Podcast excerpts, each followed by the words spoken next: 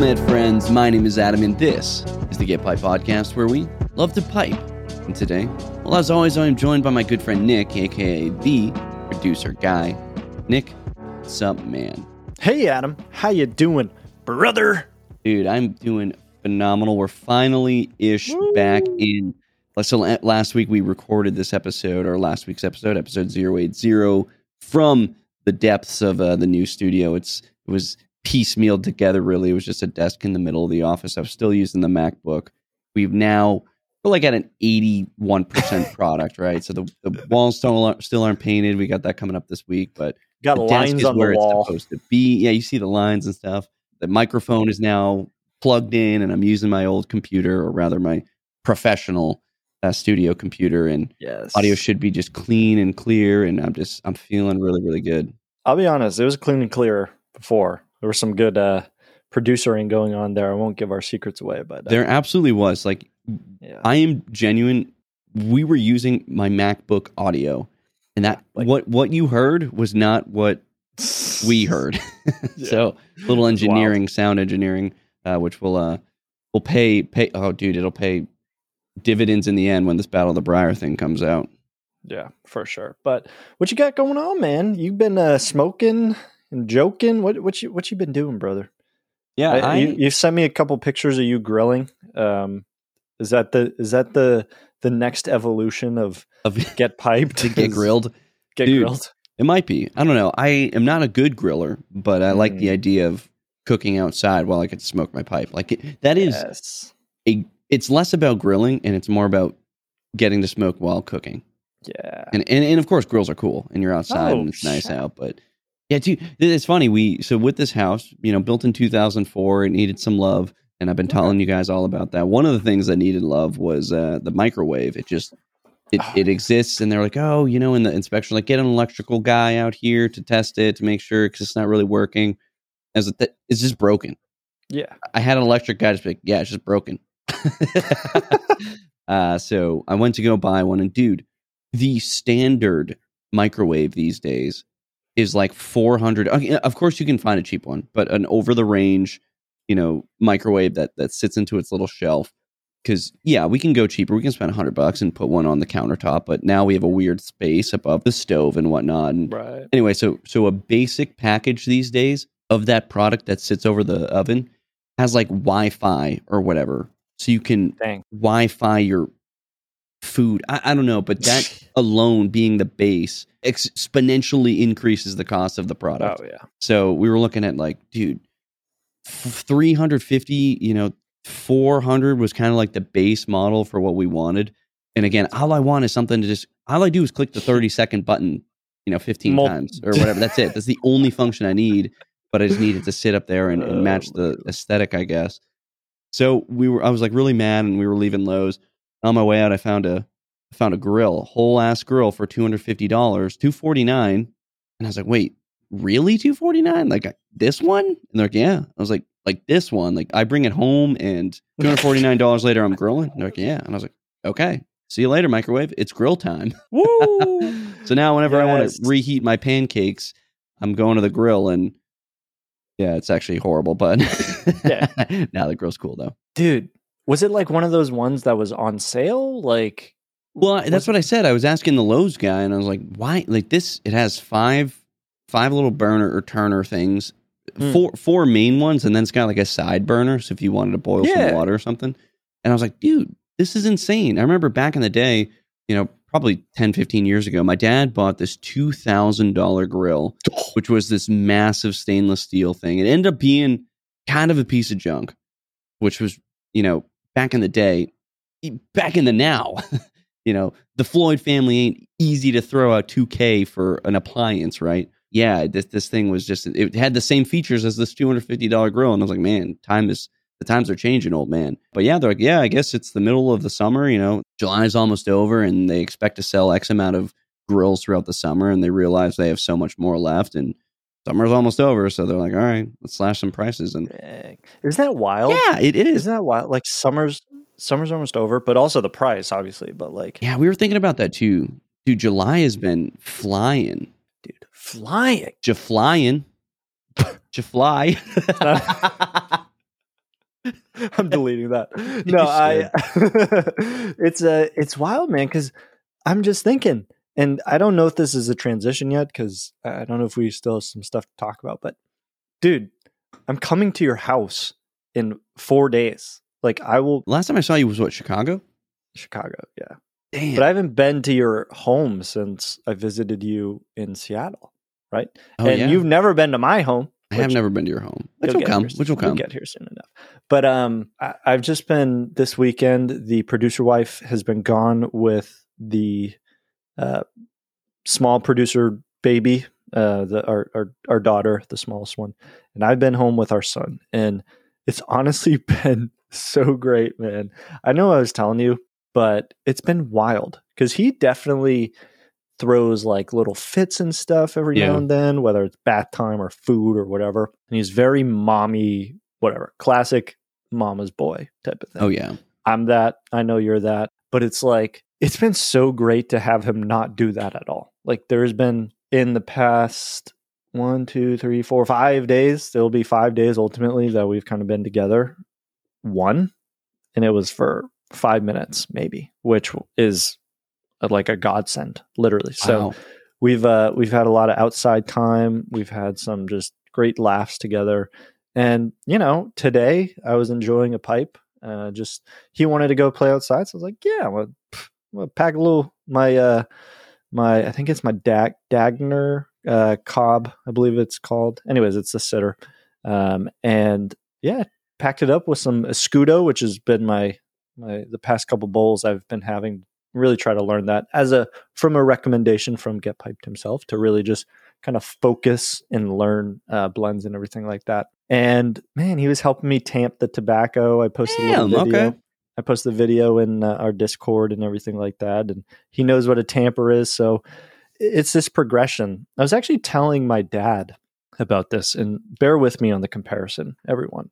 Um, I don't know if it is ex- exactly relates, but when I was young, my father was a police officer and he showed me what it was like to be a responsible gun owner right he showed me the power of these weapons um, he showed them to me and always said if you ever want to touch them or show them hold them whatever you want to do just ask me and i will pull them out i will show you that they're unloaded and you can hold them you can pull the trigger because we will both know at this point it's unloaded and you know there's again the rules of firearms and stuff like that and it's created a very responsible individual in myself which i will mm-hmm. then pass down to my child and i was talking to my dad about pipes and stuff and this is obviously not a firearm right? It's not going to shoot you No, no, no. if it's loaded but i have sought to show everett that's my son's name a responsible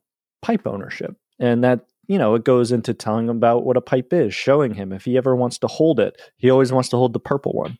That's the one he always wants to hold with my, my purple stem.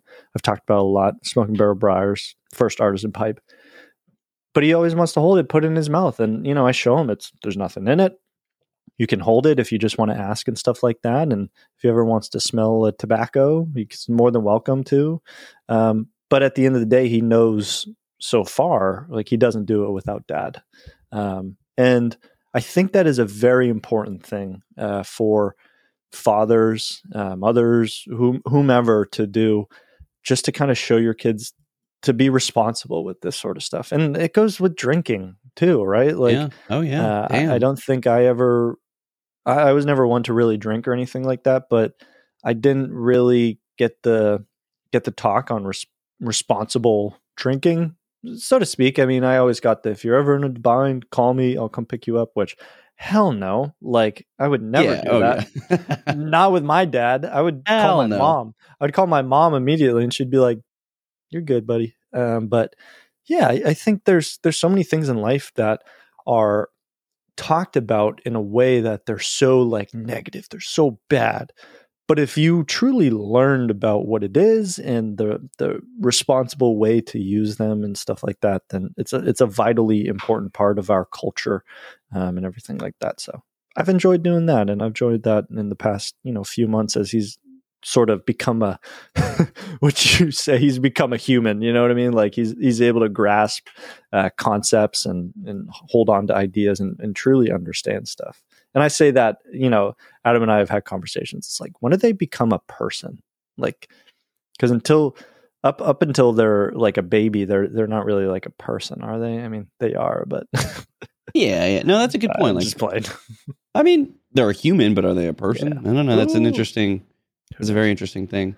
Uh, but dude anyways love love that for you love the i remember you telling me that story when when i was very young. So my my father was in the military. He was a you know he was he was like a sniper dude back in you know the late 80s early 90s you know was Mhm. deployed uh, to a conflict and came back and was not you know not super uh you know hooked on phonics with uh talking about guns with his children and based on the things he had seen and done and kind of thing. And so so firearms were very foreign to me uh other than the fact that I knew you know my father was in the military that was it we didn't have any in the home or if we did I didn't know about them and uh I mean I, I think we did and they were all hidden like super hidden like in walls kind of my dad like kind of you know there were some screws you know a little bit you know that needed some tightening and refining over time that that he's you know he's good now but you know, it was that was something I remember you telling me about when we were young.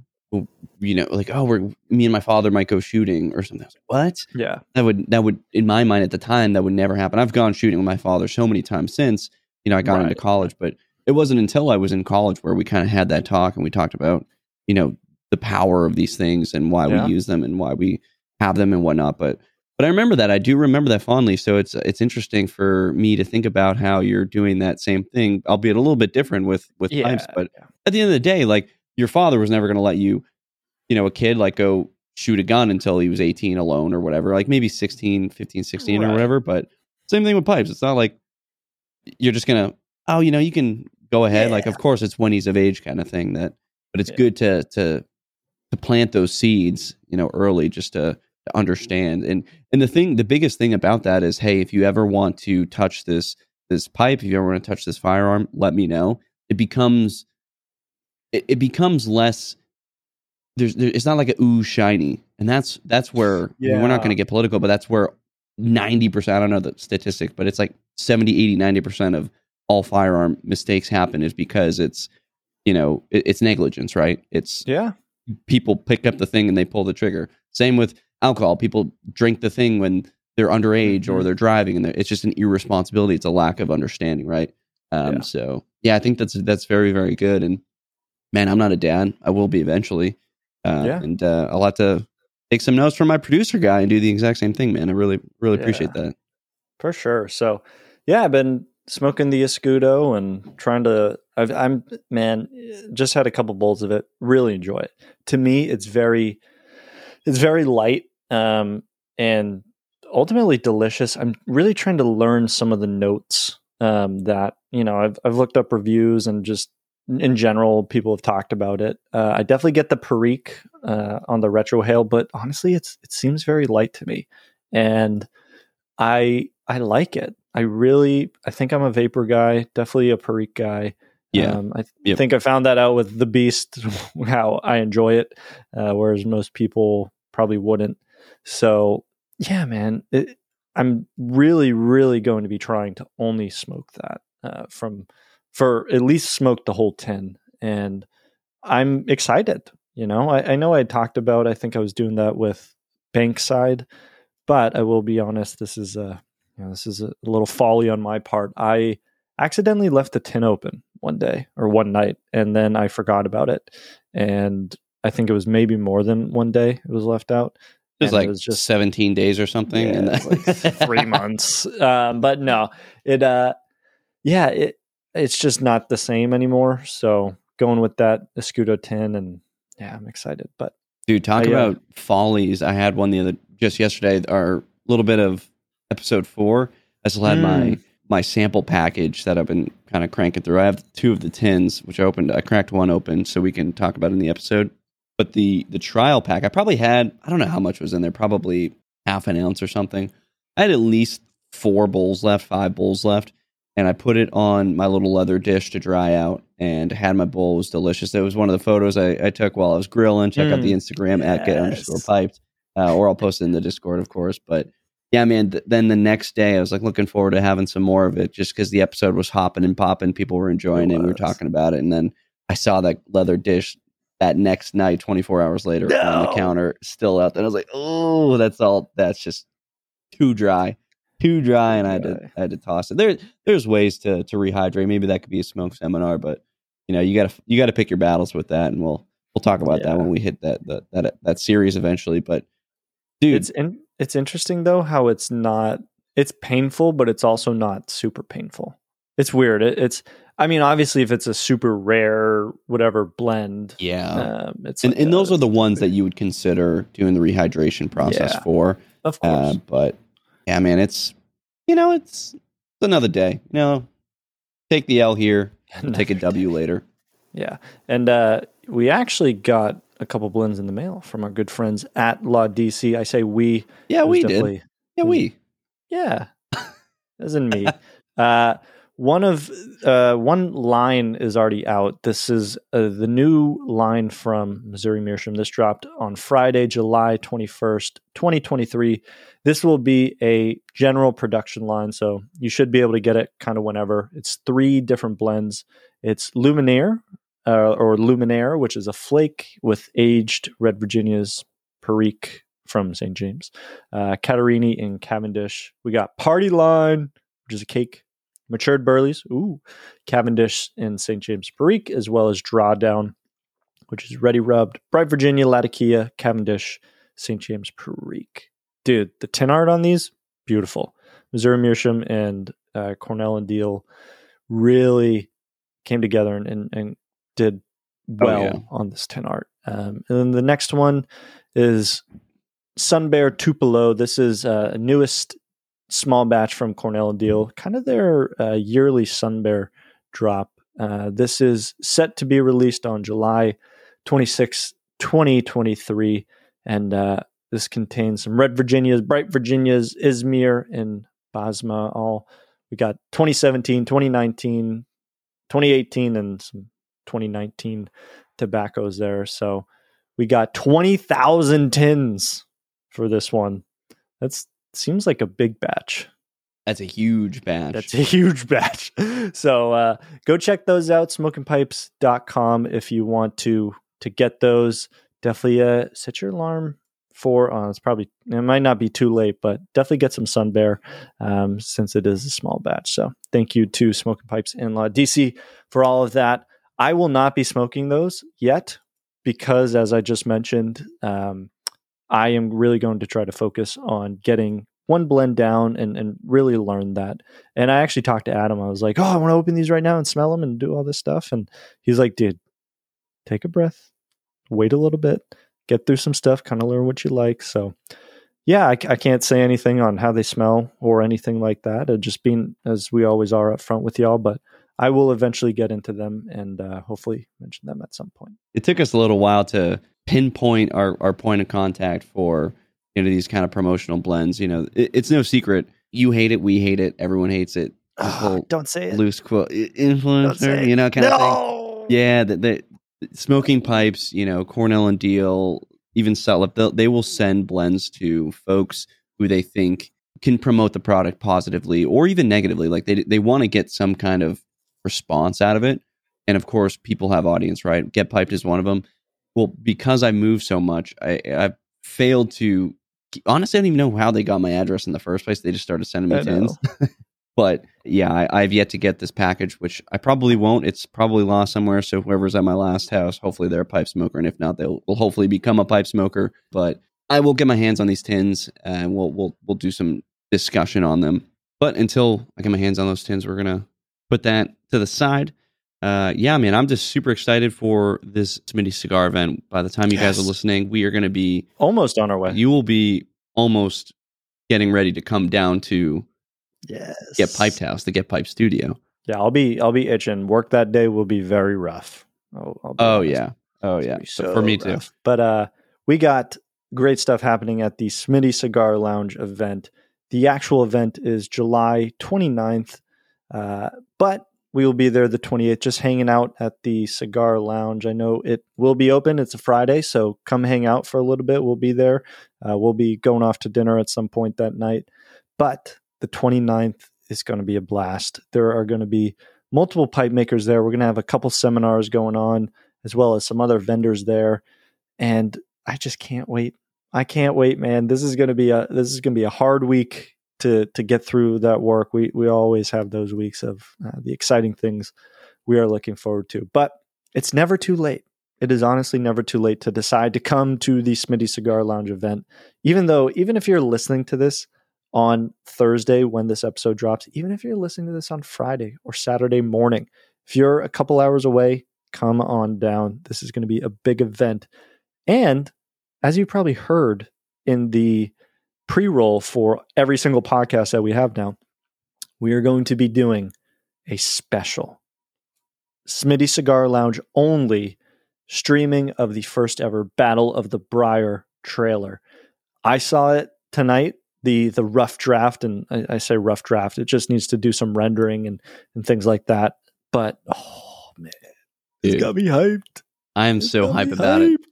Talking Battle of the Briar, this feature length yes. film. It's a documentary on the event, same titled Battle of the Briar, that was held in the 2023 Chicago Pipe Show you might have seen some online streams about it. There was, you know, Jeff the chef was doing the, full stream on YouTube, but in the background you'll see the Get Piped crew, you know, yes. me and producer guy running around with our A cam, B cam, shooting the entire thing. And this, it's it's so funny, man. I can't. We're gonna have to do like a what's up in smoke or a where oh, there's smoke oh, there's briar on this episode oh, once yeah. once it releases. But in short, that was the evolution of that project has been so fun, man. It started off as a two to two to five minute documentary, and then then we pushed it to like an eighteen ish minute, maybe yeah. fifteen to twenty minutes. Where Adam was like, "My normal YouTube videos are fifteen to twenty minutes. How are we going to be able to do a documentary in that time?" So it it it, and, it or in like in two to two to five minutes or whatever it was. Yeah, heck no and now we're sitting with like six hours worth of film to to sift through and yeah so now it's and that's not even all of the film that's going to be used like we are uh, yeah. i know adam and and is the big director and, and doing a lot of the heavy lifting here but we're going to be hopefully trying to reach out to some folks to to get some other behind the scenes stuff and yeah i'm just super excited yeah it's going to be absolutely wonderful so i encourage you i actually had someone reach out uh, on the Discord, or maybe they sent me a message on Instagram. Huge shout out to that individual. I'm so sorry I don't remember your your particular handle, but they're like, "Hey, really excited for Smitty cigars, but you know, I'm sold because of this Battle of the Briar trailer." Yeah. Like once I heard that, I'm so excited, and that dude, that that made me feel so damn good because you'll see, you know, Tobacco Pipes posted an article, you know, Chicago Pipe Show recap, and they mentioned Battle of the Briar, and right now we like we weren't mentioned. Our, our documentary wasn't yeah. mentioned because we haven't really produced much uh content advertising yeah. or any you know anything we don't have an instagram page for it but we have a lot of ideas in, in order to really bring this documentary to life and this event this smitty cigars event will be the very first step so this this trailer which will be exclusive to smitty cigars it will release to the public some 60 maybe two to th- maybe three months later yeah. Uh, we're gonna i want to really encourage folks to to enjoy their long trip down to Smitty Cigars and yes. get a little bit of get piped content. But but I will be producing a, a mini trailer. We're going to throw out a you know a, a teaser trailer. It's like a full trailer that that's going to be shown. But yeah, so we we will everyone will see this in the end. But again, if you guys are in the area, this is a good time to come check it out, man.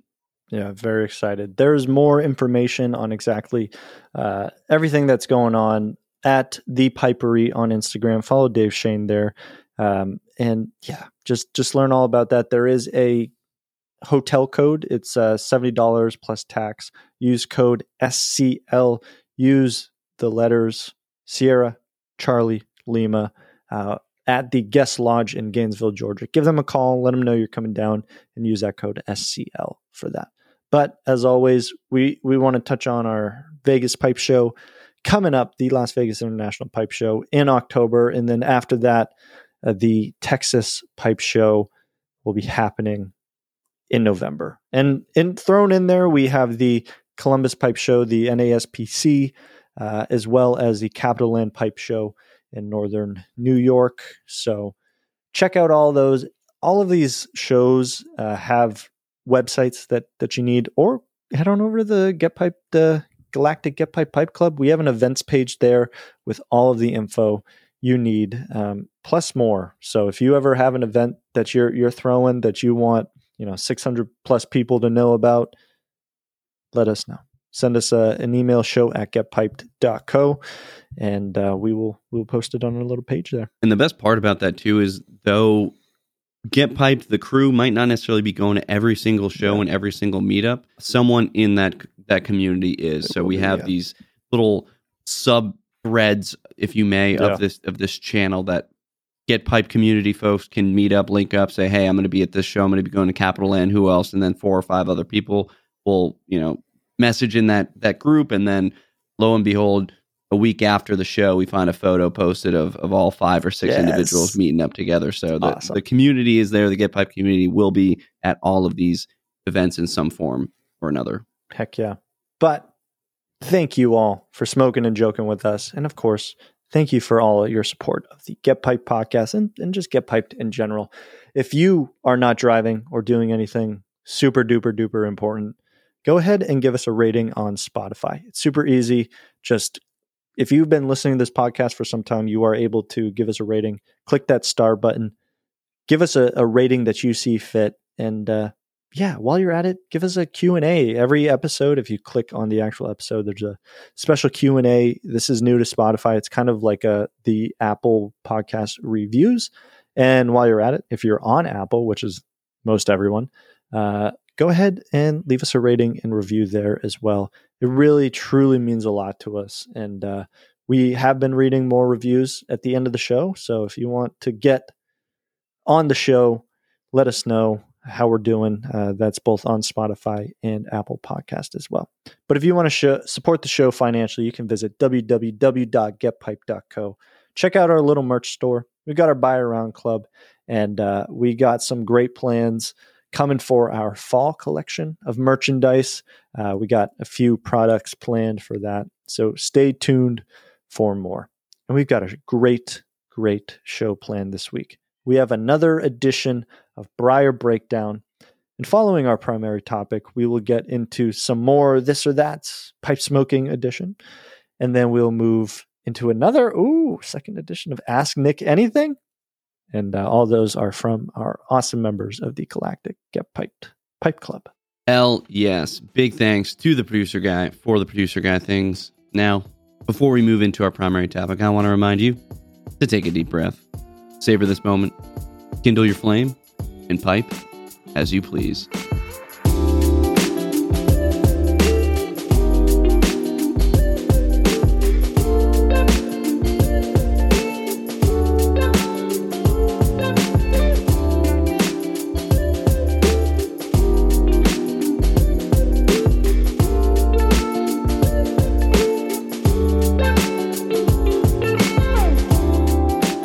Have a, another Briar breakdown this week. This is a great series that we've uh, also been trying to refine as well.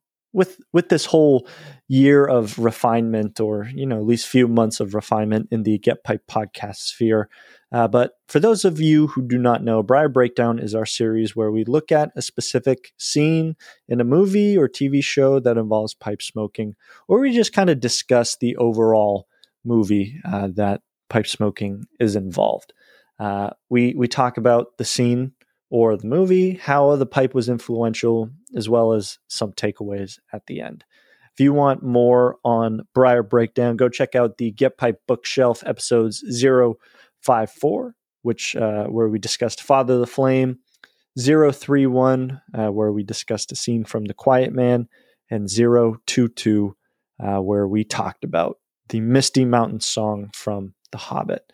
But this week, we are looking at arguably, and a lot of critics claim, one of the best movies of this millennia. Um, it was definitely rated the best movie of the 2000 to 2010 uh, time frame that decade. Uh, we're looking at There Will Be Blood, a period drama film starring the famed actor and the only three time Best Actor awardee, Daniel Day Lewis. So, yeah, I uh, this was a great movie. It is a great movie, and I am I'm very excited to talk about it.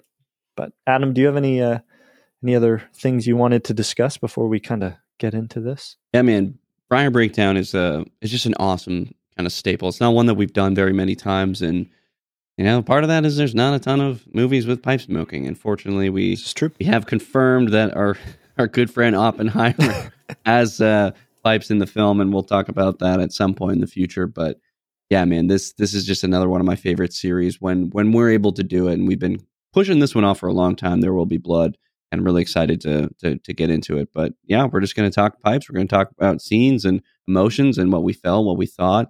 Maybe talk about the particular pipes. Maybe conjecture what tobaccos and and whatnot. But yeah, should be a lot of fun. Heck yeah! So I will start us out. I will give us some background of the film. Spoiler alert, I guess. Uh, but also not because this movie's been out for almost a decade and a half at this point. So I will say up front, admittedly, there are not many scenes of pipe smoking in this, though there definitely are pipes in it. And it is uh, one of those movies that kind of pops up if you ever search pipe smoking in movies. So to start out, we begin in the late 19th century, around the 1897 timeframe, with the main character Daniel Plainview. He was a silver miner who was turned into an oilman uh, early in the 20th century. So we're talking 1903 ish time, 1907. Uh, this man is or becomes a very, very evil man. Uh, and this is due to many things. He struggled in the mines. Um, and that that kind of created who he was. He fell into this giant well, and then he, the subsequent crawl to, uh, I guess it was a sort of silversmith to collect his money from a small piece of silver, sort of uh, created this man who believed, I guess you could say, that he could do anything and he only needed himself. Uh, so this then leads to him finding oil, where one of his men eventually dies. Uh, he was hit in the head with a bucket, I believe it was, and um, he died. And this man had a son. Um, I, I, don't know what happened to the man's wife, but he had a son, and Daniel Plainview took in this orphan and named him H.W. Uh, mm-hmm. Later, later in the movie, literally towards the end of the movie, uh, is when he tells HW that he was an orphan.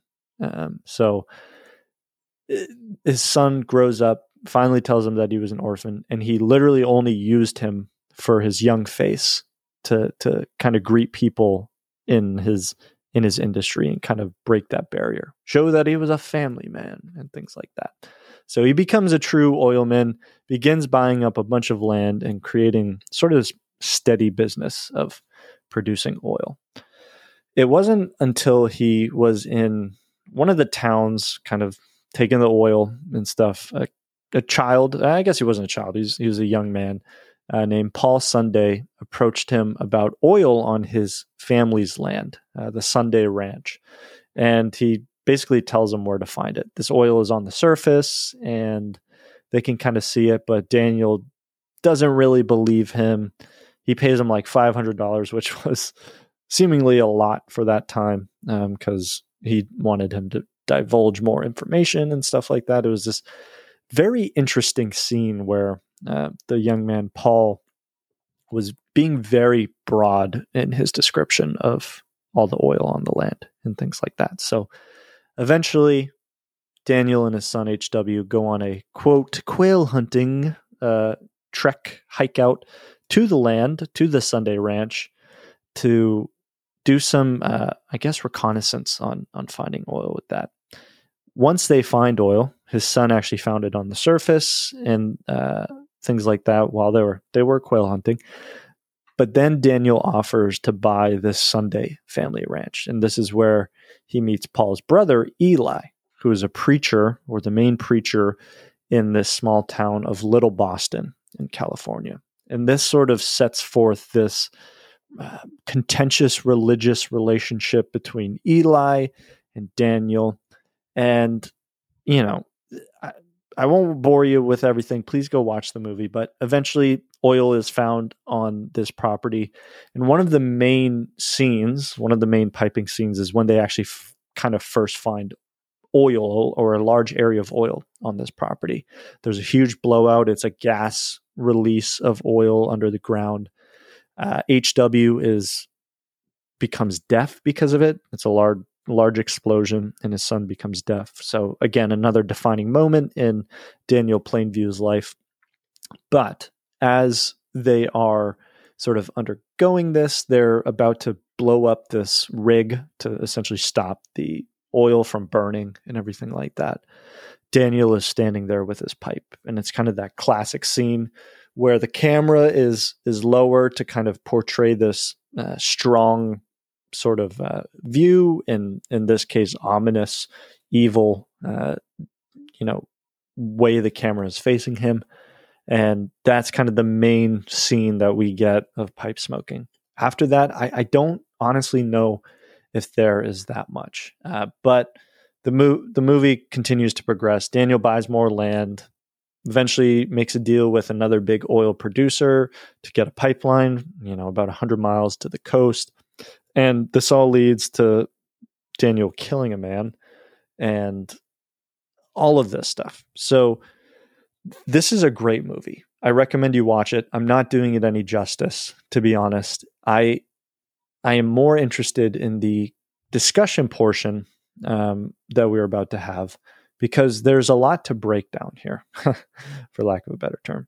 And I think it is interesting in the realm of pipe smoking because it is sort of the antithesis of what we typically think about when it comes to, to smoking pipes. A gentle man or woman uh, or gentle person, you know, just kind of sitting, being contemplative, and you know all those classic cliches that we get from the smoking pipe dude absolutely and this this is one of those films where the pipe had a purpose right it mm. wasn't a prop i really i really believe though it was shown so few times it wasn't necessarily a prop it, it had a purpose and that all goes into pipe smoking as particularly a symbol with an antagonist in this case pipe smoking as uh, how it sets the mood, the atmosphere, and other calculated pieces. Uh, maybe a little bit of his isolation. Uh, there, there's a lot we can talk about with this, but mm-hmm. you know, of of course, we love the talking about the Gandalfs who have their long wooden pipe and they're you know they're thinking how are they going to find the next path for the fellowship? And they're smoking their pipe to come up with that. But when i see when i see him with the pipe i i don't necessarily think he's smoking a pipe to figure out the answer. Instead, I see him smoking a pipe in that so the way he does it, the way, you know, very professionally done as an actor, I, I got this idea that he was being he was manipulative in a sense. Mm. Like he knew what he wanted in the end. He knew how to get what he wanted in the end. He knew he would go through brutal means of getting to that end. Yeah. But for some reason when I see him with that pipe, I see I see all that in his eyes. Yeah. And I don't know if it's the pipe that that helps project that to the to the audience uh, and that's exactly what he ends up being is this manipulative individual but but it was like it's easy to look at a man smoking a pipe especially if you're in the film if you're you're seeing this this person you know like oh you know he's probably you know a, a wise thinker you know and he's trying yeah. to calculate what's next in my view he had already had that that ending calculated or at least what he intended on on getting in the very very end yeah and we see another antagonist, uh, obviously in Hans Landa, when that instance though was very for show. Like we we discussed that Hans Landa was, we we argue it was more for show, less for actually smoking a pipe. Whereas I see Daniel Plainview definitely smoking pipes in general uh, due to the time frame. Because my argument would be, as a director or as an actor, like you could have easily just smoked cigarettes, and you see them oftentimes just doing that, like they're just smoking cigarettes and stuff like that. So why did you? Why did the pipe have to come into this? Um, would would definitely be a question of mine. But it then leads me to say, okay, he was a smoker, right? Daniel Plainview mm-hmm. was a pipe smoker, and so that being said, I'm going to transition back to your discussion on being manipulative and stuff like that. Like there was a there was a quote that I had to write down while I was listening. I had to pause the movie and be like, I need to write this down because it was I have a competition in me. I want no one else to succeed. I hate most people. And this was a conversation with a character who was acting as his brother, right? Like he uh his he was saying that it was essentially his half brother, I believe it was, that he had come, he saw him, he saw he was here and he was coming to, you know, didn't want any business, just wanted to tell him that his dad died or their dad died. Turns out wasn't his brother and he was just some schmo who found a journal of a guy another guy who was claiming to be Daniel Plainview's brother and basically took on his story. But when this quote was said, it was a time when Daniel Plainview literally thought that this man was his brother. So you then see him kill this guy, right? Like he shoots him in the head with a pistol, buries the body. And this you see kind of the full evil of Daniel Plainview come out there. Like they get to the coast, uh, you know, him and his brother are basically putting in stakes in the ground of where this pipeline from Little Boston to the coast will go. Again, it's about 100 miles. They get to the coast and they're having discussions about their the olden days of you know where they lived and where what they would like to do and stuff like that. And it was at that moment when this guy had no reaction to what Daniel was saying that he was like, "Oh, he's not my actual brother." So he goes out into the ocean and it's just this sort of close up view of Daniel and he just has this scowl on his on his face and man Daniel Daniel Day Lewis the actor was just phenomenal dude. Phenomenal. Like I saw like such anger and hate in this man. I love that dude. such evil. And it it brings forth this thought of like what is in each of us, right? Like we have the capacity to do ultimate good or the ultimate evil. Each and every one of us, whether we like to think about it or not, like we are we are wired to do that.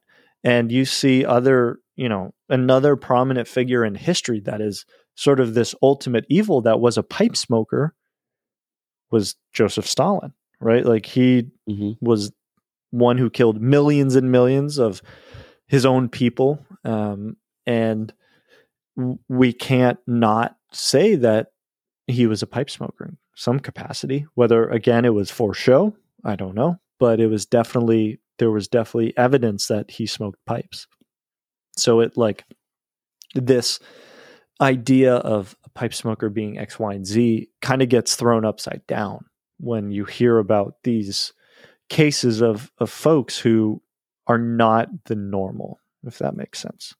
And to yeah, me, that's yeah. that's the, the the character of of Daniel here in this case. You you had actually mentioned you know like Hans Landa. That was another guy who it, it's funny like these these evil the way filmmakers use pipe smoking to to portray evil versus good.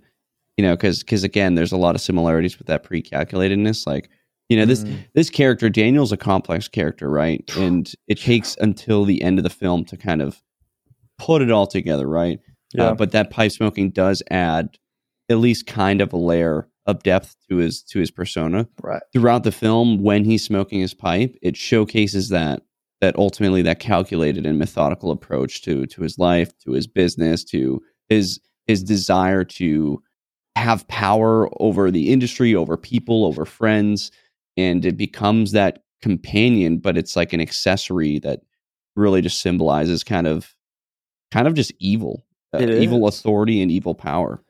The the book was loosely based off, I believe it was Oil with the ex- Oil, yeah, yeah exclamation point at the end by Upton Sinclair, which his books.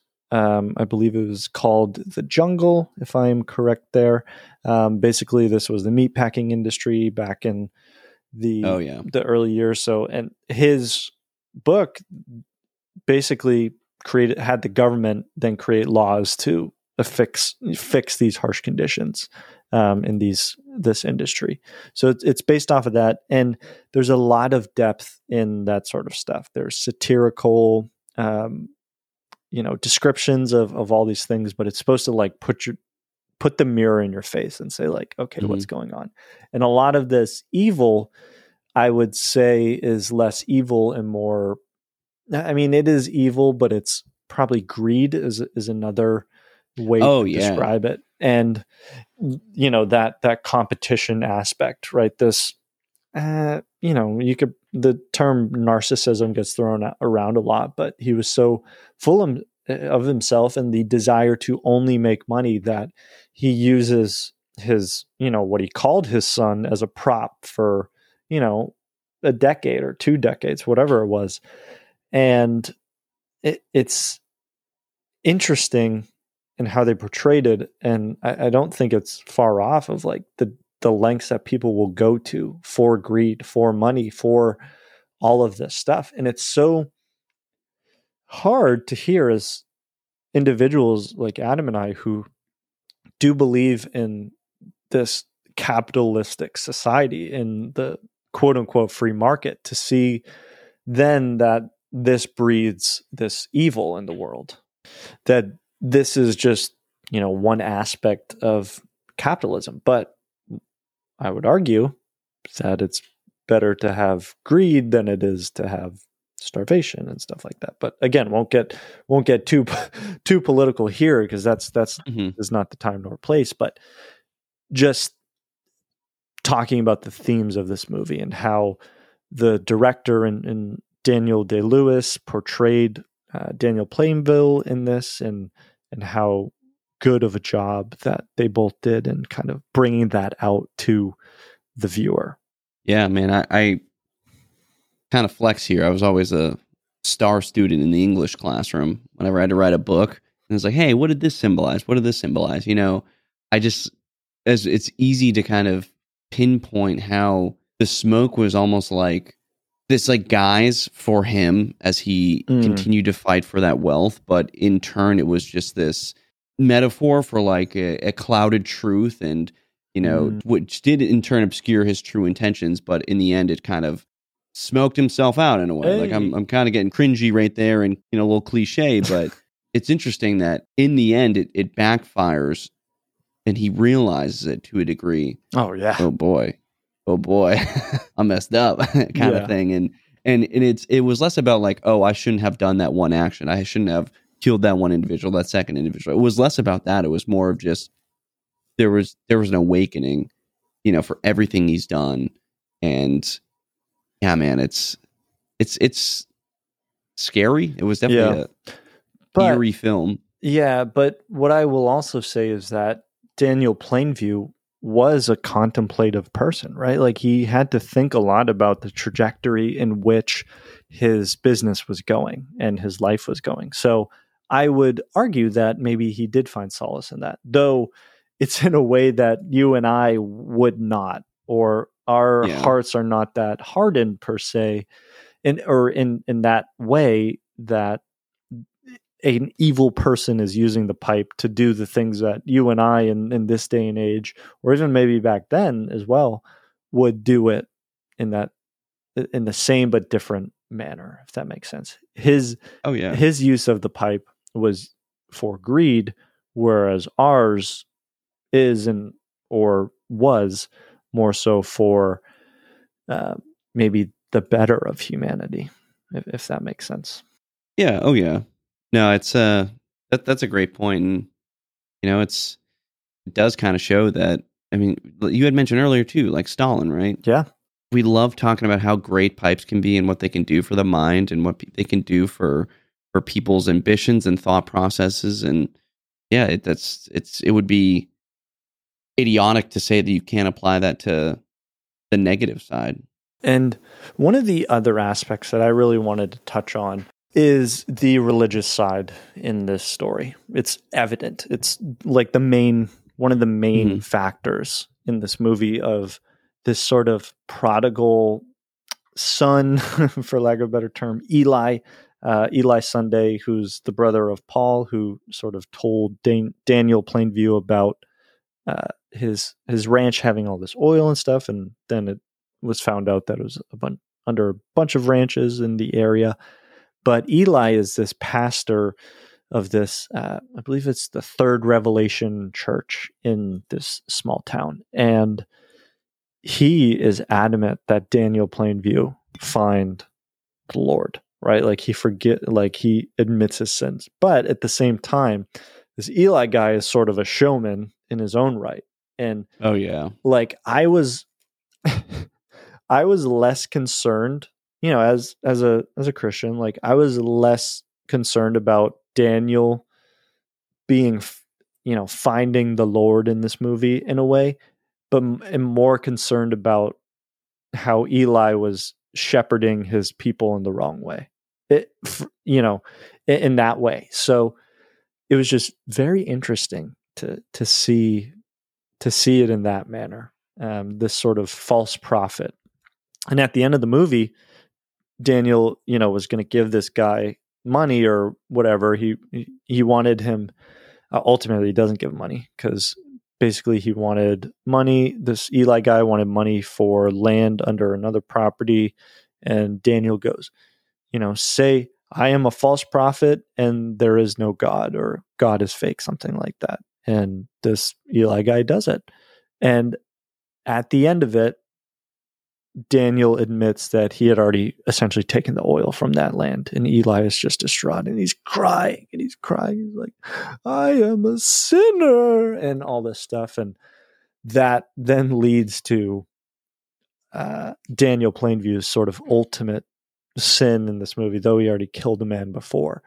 But he's in his bowling alley in his giant house after, you know, two decades of being an oilman. He's all alone. And he he lives in this giant house and they're in this bowling alley enjoying scotch or whiskey or whatever it is. And you know, eventually Daniel just goes berserk and he kills Eli. He murders him with a uh, bowling pin. And it's such a violent bloody uh, experience, and um, it's just very graphic, very graphic. You think he's going to get away too? Yeah, you think. You know, yeah, you you think Eli's going to get away? It's a little. It's it's shot a little goofy. It is in a way. Yeah, it was goofy. To, to, to where you would think like, oh, he's he's going to get away, but well, it's it was like it was like one take. Like there was another scene where where Daniel drags Eli through this mud and is just getting him all muddy. And it's like there's no uh, there's no CGI. It's all real. And like Daniel Day Lewis is just getting this poor little kid actor guy just all muddy. And it's you know that they're both in these characters deep. Like Daniel Day Lewis is known for going deep in these roles and mm-hmm. essentially yeah. the method acting, not not really getting out of it. So at the end, you know, he's sitting there um, like just breathing heavy, like this evil kind of coursing through him. And this guy walks down and he's like, Mr. Daniel. And Daniel Plainview is like, I'm finished. And they're so, and the movie just ends right after that.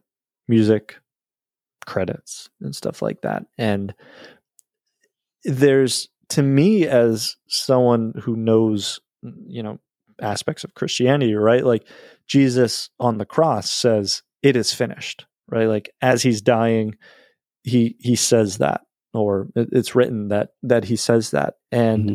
to hear that from Daniel Plainview, "I'm finished," is has so so much meaning to it. One, I think he's he's like he recognizes that he's done, like he is going to go to jail or whatever it is. But there's the other side of like, you know, is he did he complete everything he wanted to in his life? You know, he's a drunkard at this point, chain smoking, all this stuff. Like, what is going through his head? And it just goes back to this sort of evil. And maybe, you know, maybe he's sort of representative of America. And, you know, Daniel in this representation of America killing this sort of, you know, false prophet, whatever it is, or at the end of the day, maybe he is a he is a real prophet um, and all this stuff, and he's just he murders him. And there's this aspect of okay, this is what America has done to religion. I don't know. I, I, there's a lot of speculation about what it is and, and reading into it, but it's just very interesting to think about. And then how we kind of bring that back to pipe smoking is like how do we as men as women that smoke pipes you know come to grips with this sort of evil stuff in the world.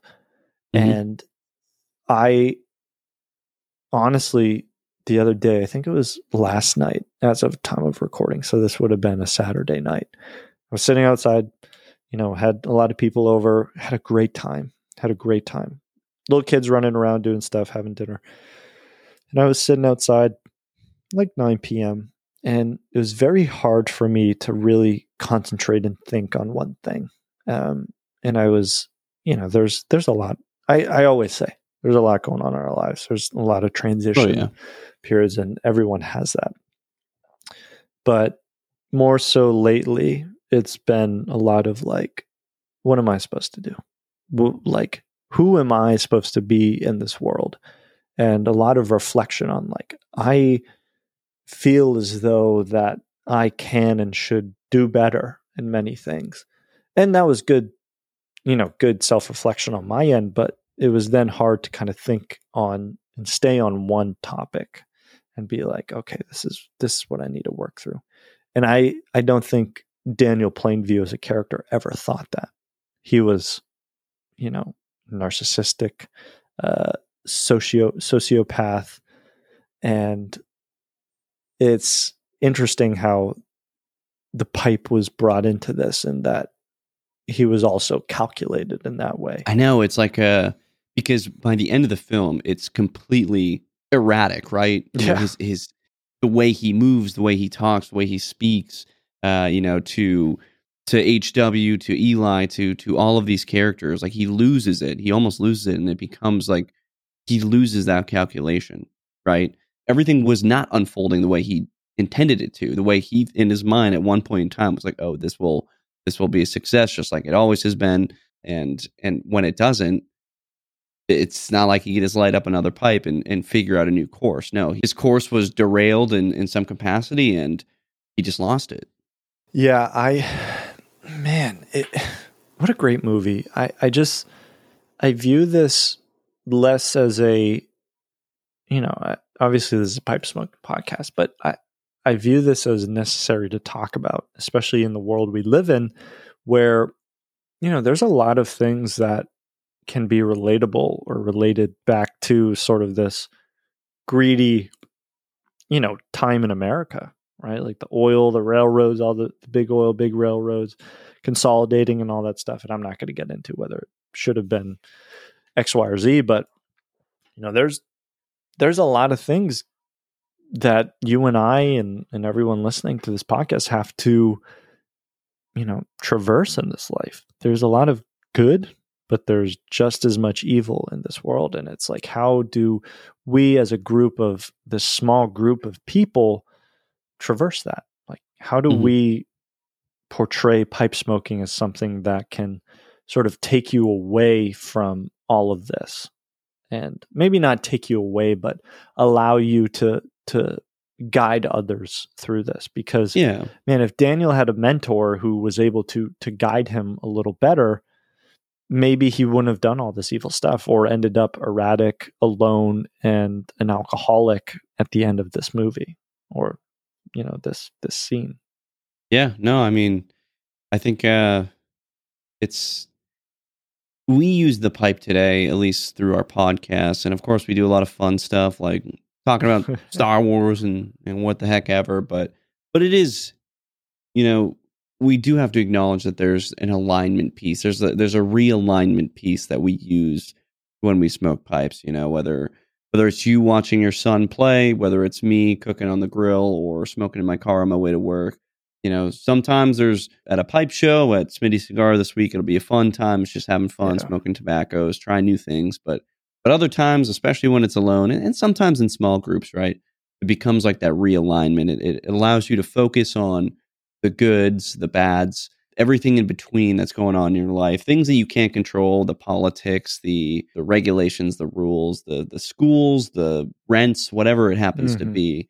It at least allows you to realign and, and maybe just change your perspective or modify your perspective it is it can be a great thing and i've always said you can't be a, a stressed out ang- like I'm not saying if if Daniel smoked a pipe right before he bashed Eli's head in, he he would have been like, you know what, maybe I shouldn't. I've maybe I've reflected enough. You know, like that's not going to happen, right? We don't all just get British accents when we smoke pipe and come up with the best uh best course of action. But yeah, man, I, I think this is this is a, this is a really interesting one, and you know, we never want to talk about the bad guy, but but I think it's important, right? Especially Yeah. if it's in some kind of pop culture, if it's in film, like this this series is does well to to touch on it, and we we can't help but talk about that one scene. The it's iconic for pipe smokers. It's not necessarily icon- I mean, there's some iconic quotes in the film regarding the film, but the scene where he's sitting at his desk and he has the ball jar with all of his his Yeah. pipes sitting out of the uh of the jar and that that alone is quite quite iconic for for pipe smokers and it's it's funny because he's he's not smoking a pipe at all No. in this scene but they are very clearly there which i found very interesting Yeah. but dude it's a classic ball jar that's the that's the mason jar people have reached out in our discord when we shared this photo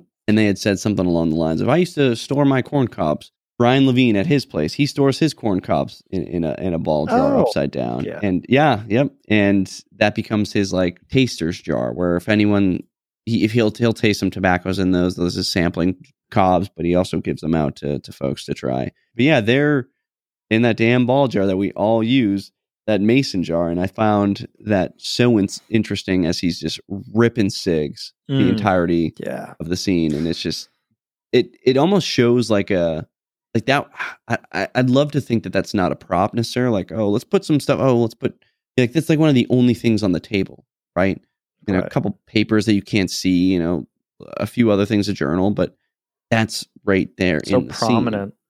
and it's like what does that mean what what why what is this trying to tell us what is the director trying to tell us and i don't know if i have that answer to be completely honest i Yeah. i i tried reflecting on this to talk about it and be like oh you know this is this is get pipes wise you know english class essay writing takeaway but but i really didn't. I i don't know i really don't know but it is an iconic kind of photo and image that that many of us have seen and have since stored our you know our pipes, and in ball jars like not, definitely our tobacco. Yeah. But I uh I want to kind of transition to maybe some of the fantastical aspects of of maybe what we think about Daniel and I'm interested in what you think he would be smoking or okay maybe what he'd be smoking out of. I know obviously time period is early, you know, 20th century, so there's probably some limited options there. Um, but I more so maybe maybe a tobacco side.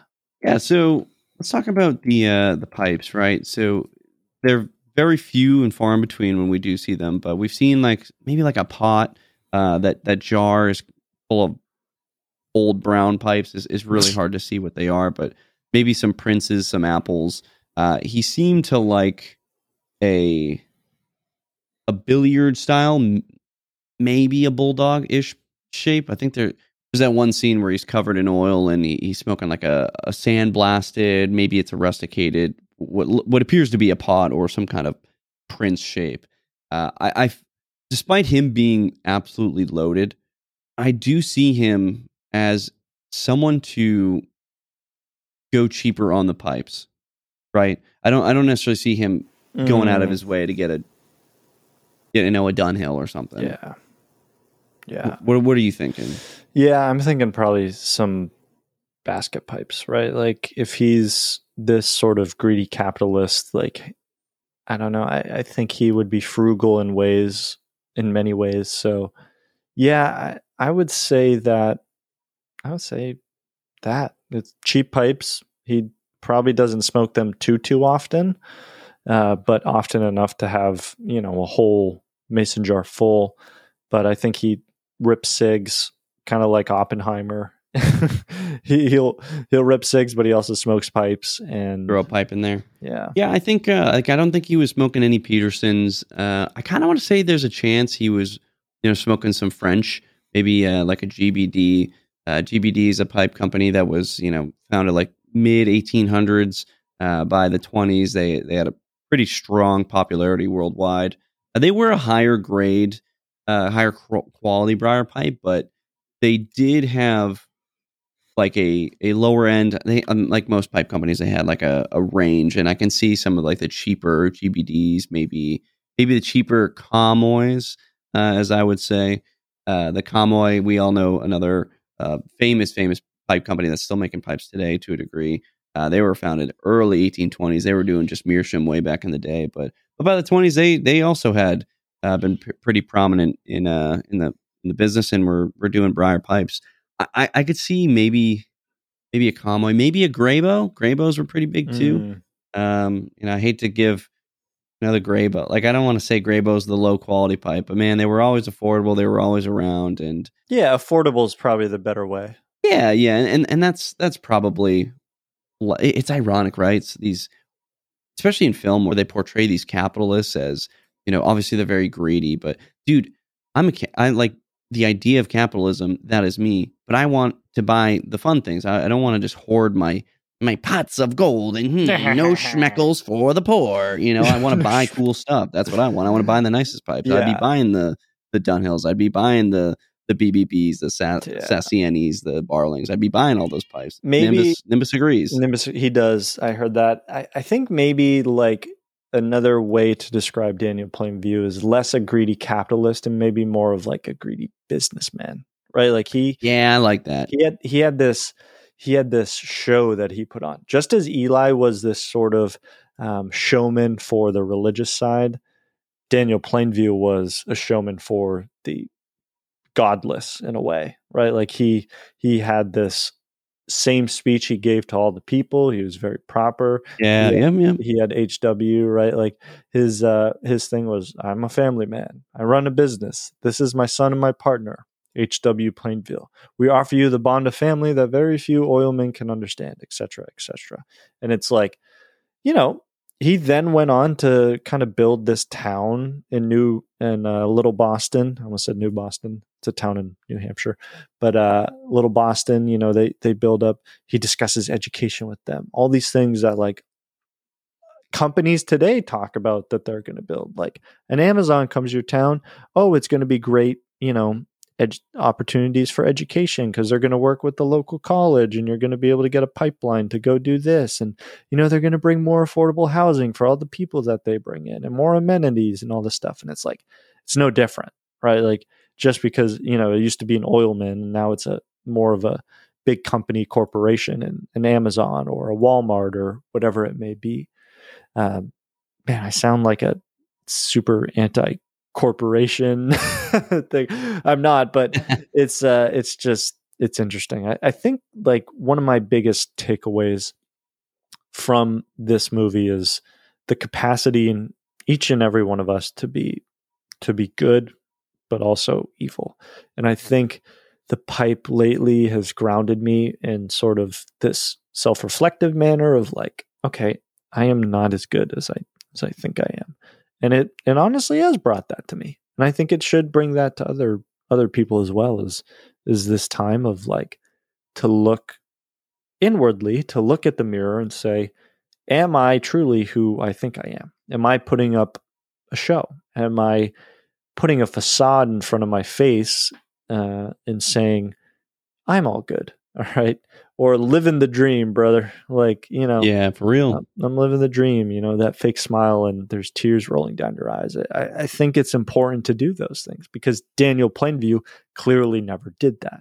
He had this hardened heart where he just wanted money and that's all he wanted. Like he just you know wants to build the house on the on the coast and he gets that in, in the you know mid 19 or the late 1920s and again he's drinking drunk himself into oblivion and is a shell of the man he used to be and that is in every single one of us. Um, it, it it's it's not typically it's not one single event that leads us there though it does happen. It's a series of progressive you know falters that lead us to this dark place and it's very important to not allow those things to to get you there. But anyways, I, I went off on a little tangent there. Uh, what do you what do you think he was smoking? Like not not the pipe, obviously we're talking tobacco here. I think I I think I know in my head. Do you? I want to know what you think. You Ooh, know. oh man. I guess I think he's smoking something harsh, like very, very strong. Um, I think it's either a burley or an English. Um, I man, I I don't know. I don't have a specific blend, but I in my head, he's definitely smoking something that most people wouldn't like, um, just because he's a harsh dude. I mean, he okay. he had a lot of history of hard times, right? Like he fell, broke his back or legs or whatever it was. You know, he's he he grind he gra- ground grinded like you look at him and you know he's seen a thing or two and he's Yeah, he's a hard man. he's a hard man. So I think he smokes a hard tobacco. I can't, I don't see him smoking an aromatic. No, he's he's doing something strong. Maybe a burley. Um, uh, I don't know, but I, I just picture campfire esque. Like he drinks Lagavulin, kind of that peaty, Okay, strong yeah, very scotch, peaty. And then you know he gets sort of these. Um, man, I, I guess like I I'm thinking in my head early morning pipe for some reason because to me that's kind of like a stronger ish or maybe Yeah, no it's maybe not, I'm not thinking early I'm thinking a nightcap. Nightcap's kind of a stronger Yeah, there English um that's definitely what I meant there. Smells you know full bodied in a way um so that's that's kind of what I I I think yeah definitely definitely a nightcap but. Okay, it's, it's I called actually don't hate that answer, oh okay all right I'm, Well, I'm yeah. learning I'm learning dude. Yeah, I'm. I'm. I'm not gonna lie. I'm. I'm. I'm pleasantly surprised by that. I love smelling tobaccos. Like I it's a weird that's why I wanted to open these the four tins that we got from smoker pipes. Like I just wanted to to smell them. I didn't even want to smoke them. And I might just open them just to smell them, but it's uh it's one of those things where the smells of tobaccos are like the smells of you know whiskeys or beers to me like there's something Mm. about an aroma where I don't I don't really get that as much yet uh, when I'm smoking. I definitely earlier today got with the Scudo got some of the kind of the citrusy notes, but I don't think Daniel Plainview really cared about any of that one bit. He was just puffing. He got tongue tongue bite every time because he's like, yeah. Oh yeah. With with no matter what the blend was. yeah, it makes makes me harder. And it's like, okay. So, yeah, what do you what do you got? What do you think that he's he's puffing on here? I like that. I think I, I was not going to say Dunhill Nightcap. I was actually going to say so you, you had specifically said not a common blend, and I was going to go with a common blend because, Hmm. but it's kind of a cop out. So let, let's first talk about Nightcap. Right? I love that answer. It's a it is an Oriental blend. It's a it's a got a lot of Latakia. It's a Virginia. It's it's a rich blend of the three. Right? And Dunhill it is now produced by Peterson, uh, but but Dunhill was the original founder of this tobacco line, and, and Nightcap was one of those inaugural blends that launched back in like I believe 1910 or so. So this this could work. He could absolutely have been smoking. I know we like to do the fantasy aspect where we don't really care if the blend was around or not, but but it makes it a viable option. And I could see him. He seems like the guy to skimp on the cost of pipes, but even though he, and this kind of adds to his his chaotic character, where I feel like he might go for a more premium tobacco, yet smoke it in a way that someone who's inexperienced would smoke a very readily available tobacco. You know, just ripping through the thing, not really even getting any of the flavors.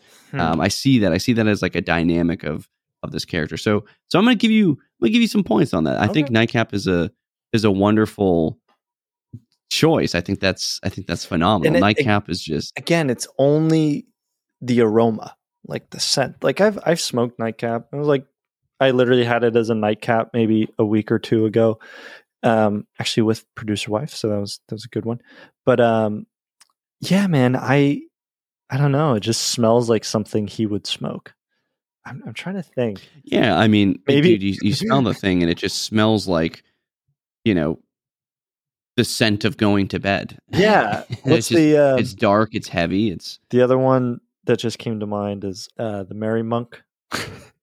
Yeah. Oh, do, no, literally. So if Yeah. Merry Monk. So it's funny because Merry Monk doesn't have like a ton of Latakia, Yeah, but it's still produced. It produces this dude, incredible smell. This incredible it's more campfire campfire smell. Yeah. Yeah. oh, absolutely. more of a campfire than an actual campfire. So I yeah, if if, if Merry Monk was around, even though he's the antithesis of a Merry Monk, I, I I do believe that he'd probably be smoking Merry Monk as well. But but I think I'm gonna we're gonna put a pin in Dunhill because I think that's that's that's quite the possibility. But I'm gonna I'm gonna have to revert back to some of those codger blends. When we talk about Mm. these codger blends, these are these over the counter blends, and man, in the, the late 1910s, early 20s, mid 20s, this is where you're going to get the tobacco. You're going to go right to the store. You're going to go to the general store, the drugstore that has everything you need. It has toothpaste, it has food, it has milk, and it has pipe tobacco. Uh, the one that comes to mind, eh, there's a couple. Second place, I would say maybe maybe a Carter Hall. Carter Hall's a little bit of Virginia, a little bit of Burley, uh, but another just classic old codger blend. You know, it's it's pretty straightforward. It's pretty simple. It's always been pretty affordable. It comes in a big can. But the the primary one, it's actually not going to be Walter Raleigh, which is Oh, I was gonna say that. which could it could be man. That I might smoke that tomorrow after you know recording this episode. But but I'm gonna go with Five Brothers uh, Burley. Five Brothers is an old old tobacco man. They've been this thing has been was blended over a century ago, and this was originally blended by Five Brothers, and that's where they got What are the their name. names? Go. figure. Three, I two, uh, one. Michael, Eric, J- Don, Gabe. Michael, Eric, Don, Gabe. One more. Three, two, one. Thernquist. I don't know, dude. No clue. Uh, but the, these five brothers just made this. This has got to be the, the blend, man. It's it's Ooh, okay. just a straight burley. it's just air cured shag cut burley. It's simple. It's easy. It's strong. I'm not saying it's good. I'm not saying it's bad, but it's straightforward. And of Mm-hmm. Course, the fact that it's a shag cut really kind of puts the little crown on this on this Mm. this discussion. I think it's simple. You know, while I do believe Nightcap would be a great option because of it would add to his character, I think the shag cut also just adds to the fact that he's just he's just going to throw this in a pipe. He's it's going to burn super hot. It's going to burn super fast, and you know maybe maybe he does it because it's it's interesting because we see him smoking cigs throughout throughout the film, and it's like, what is this guy? what is this guy? I feel like a shag is the closest thing you're going to get to a cigarette. I don't Mm. know. So maybe maybe the pipe just becomes, you know, his just, Maybe just some kind of yeah. symbol of his power and his presence above other people and to use other people. Uh, but but if he's going to smoke something, I would imagine it's going to be similar to cigarettes. And I'm not saying Burley is, but a lot of people don't smoke Burley if they were Yeah. moving away from cigs because they have similar qualities to a degree. But yeah, I mean, the, the, the package on this thing, you can look it up. So damn simple. It's just five brothers pipe tobacco. That's pretty much it. There's a seal, and then it says the size. It's like a two ounce pouch or whatever it is. But yeah, it's not. It's nothing to write home about, and uh, I, I feel like that would probably be your best bet. Yeah, man. Do you think he would uh, smoke straight rustica? I don't. No. I think his character embodies That a pure nicotine Yeah. Nicotiana rustica, but like he's also like he's also part coward, right? There's there's a there's a lot of insecurities in this character, Oh, so many. And, and I oh think yeah, and that brings up another scene of again he was like drunk, but he's in this. Um, I guess it's a bar with his son. His son's deaf at this point. Oh, yeah. And this guy, he was from another oil company, I believe. Basically, wanted to buy land at this point. He was like, he was making comments earlier in the movie of like, "Oh, how's your son doing?" And uh, Daniel Plainview was like, "Thank you. We'll leave it at that," or something like that. And he brought it up again, and he is like, "I said we'll leave it at that."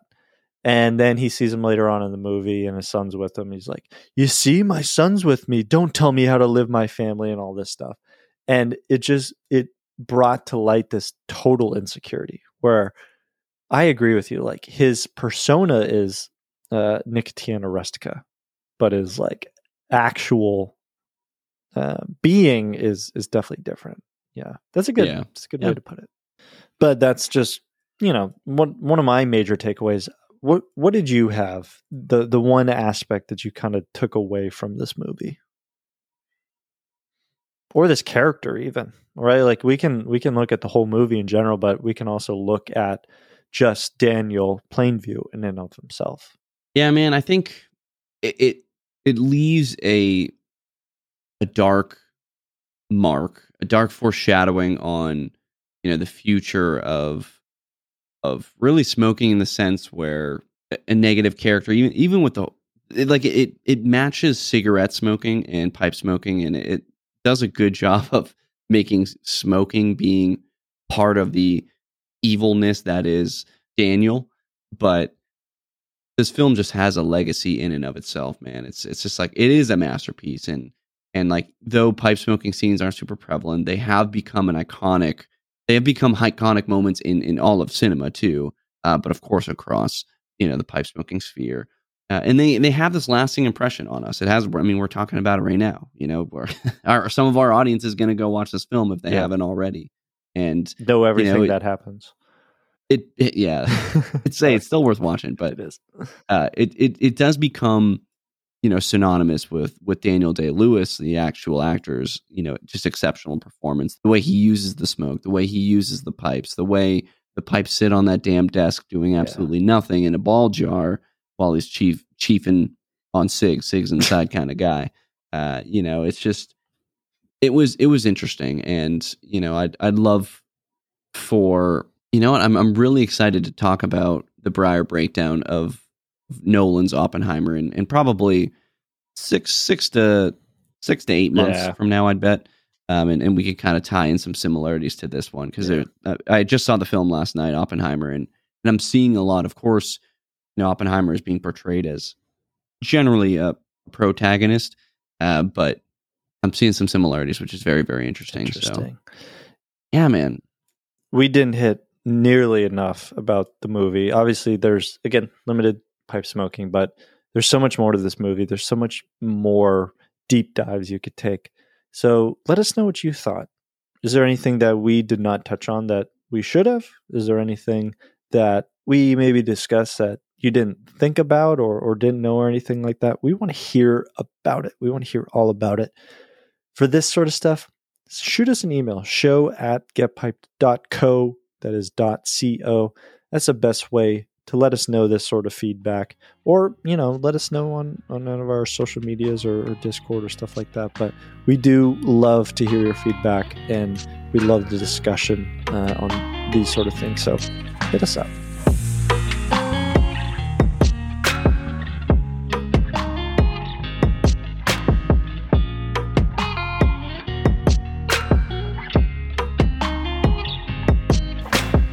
Segments segments. Let's go. We got two this week.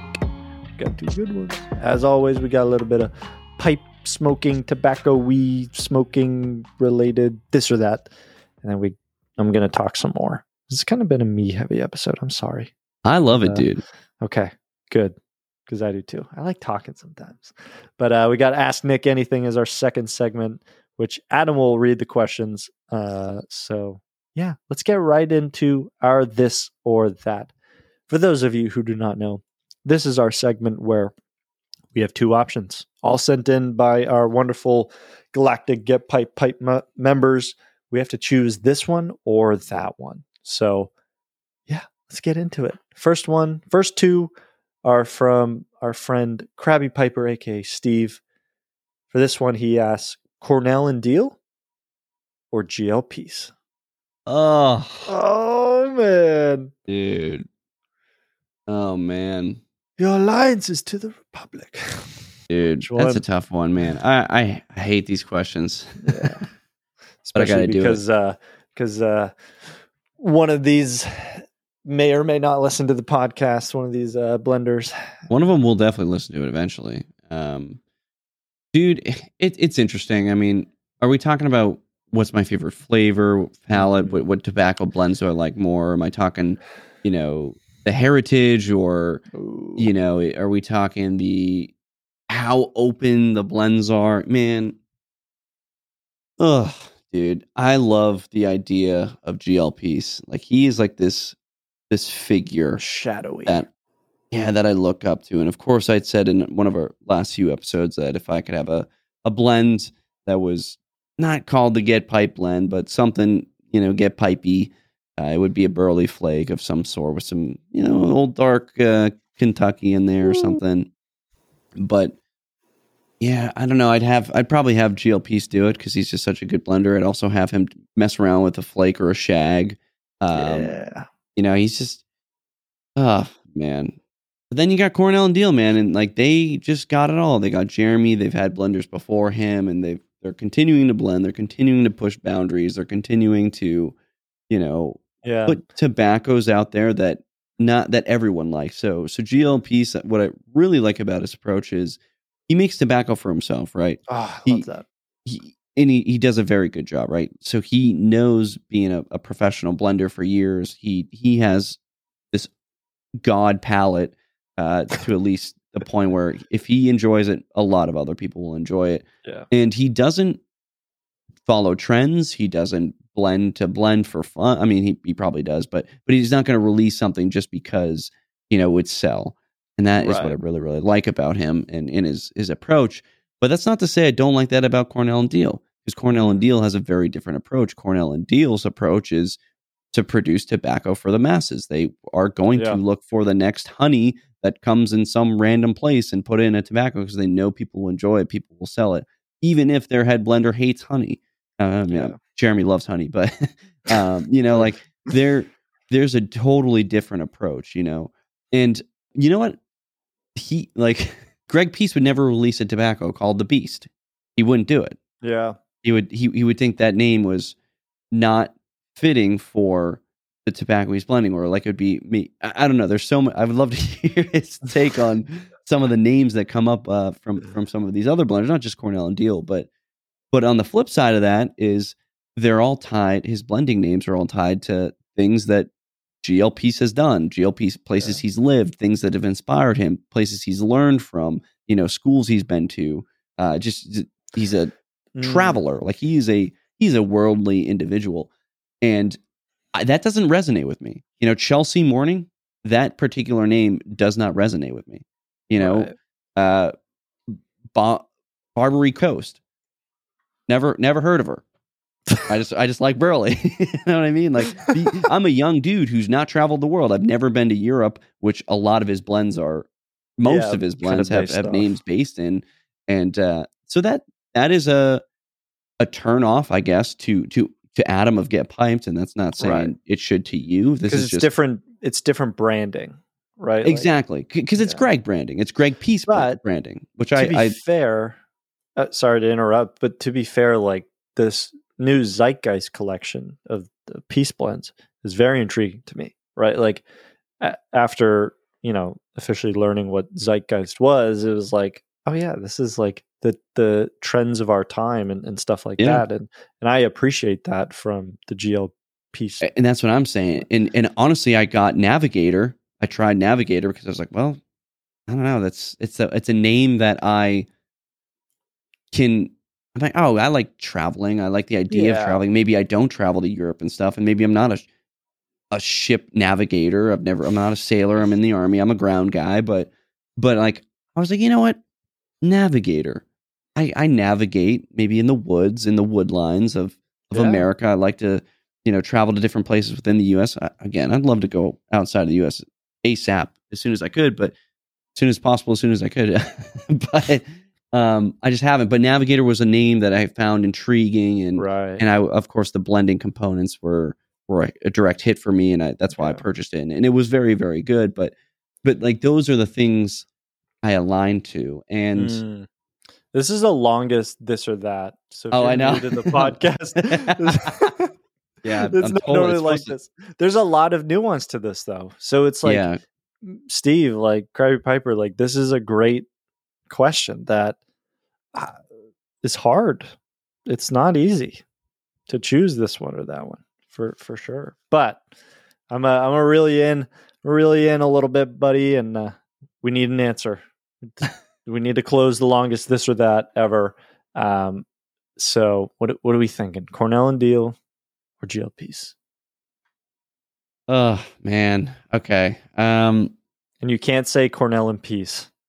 Well, what I can say is Cornell and Diehl because Cornell and Diehl is the manufacturer for GLP. I know. I was gonna, yeah, and, and that's the thing. That's the other thing. They're both a uh, they're a manufacturer as well as a producer. Yeah. I get whatever. You if, if say. you guys aren't if you guys aren't in the know, Cornell and Diehl is its own label. They manufacture Cornell and Diehl tobaccos, GLP's tobaccos, Two Friends tobaccos, Captain Earl's tobaccos, Briarworks tobaccos, uh, Seven Twenty Four, uh, Drucker and Sons. They they do they do a lot.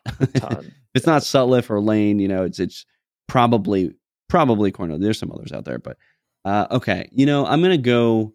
Ah, man, I'm gonna go. mm, I'm gonna go GLPs, and I hate I hate that. I know, I know. Uh, the only reason why he's like, wait, why you hate that answer?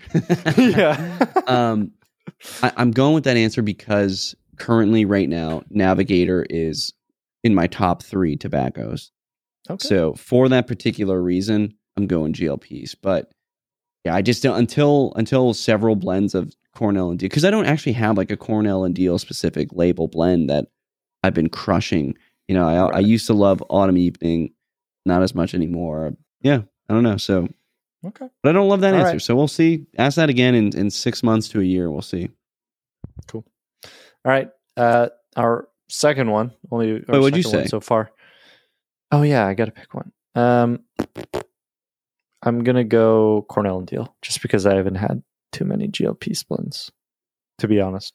That's fine. No, So yeah, I I I don't know if I'm uh my palate is attuned with Greg's. Uh, I, In- I don't know. I just haven't gotten. that. Yeah, to be fair, mine's not entirely either. Like he does a lot of Virginia Perique stuff. It, most, um, you know, most Virginia Perique stuff. But but that's the thing. I love Navigator. I love Yeah. Navigator. So Yeah. I'm gonna go with that one. I'll I I want to again. I've touched on it multiple times. Going to really figure out kind of this, you know, this palette situation. I'm definitely Perique Virginia Perique, but I want to do kind of like one of the the the main ones first. Go through the Escudo that everyone talks about. Which yeah, there we go. And then uh, go from there. But all right, next one from again Krabby Piper Steve, Doctor Grabow or Kaywoodie. Ooh, I I've been flamed for saying Grabow was overrated. Um, and I kind of regret that. I don't regret m- my opinion, my take, but yeah, um, I still. Mm, mm, I'm gonna go Kaywoodie. I'm gonna Woody. I, I don't I don't have I've smoked. Mm, mm, I don't know, man. They're both so iconic. I'm gonna go Kaywoodie because their pipes used to be super super good. Now they're just good. Uh, Grabow have always been okay. Um, again, not not a Grabow hater, not a Kaywoodie hater, but I'll go I'll go Kaywoodie here. Until Uh, until I tour their factory, they are in North Carolina. Grabow is, and I'm excited Oh, to maybe that'll Oh. change my opinion. So another question you can ask later. Yeah, I uh, I'll be honest. I I don't know. I've had neither. I smoked neither of the pipes, so I don't know if I'm on solid ground to say this or that. Now I, you can- uh, Okay, go based on how cool the name sounds. I was honestly going to do that, and Kaywoodie. Yeah, I think Doctor Grabow is also cool, but I don't know. It's just something about Kaywoodie is like I don't know. It's a cool name.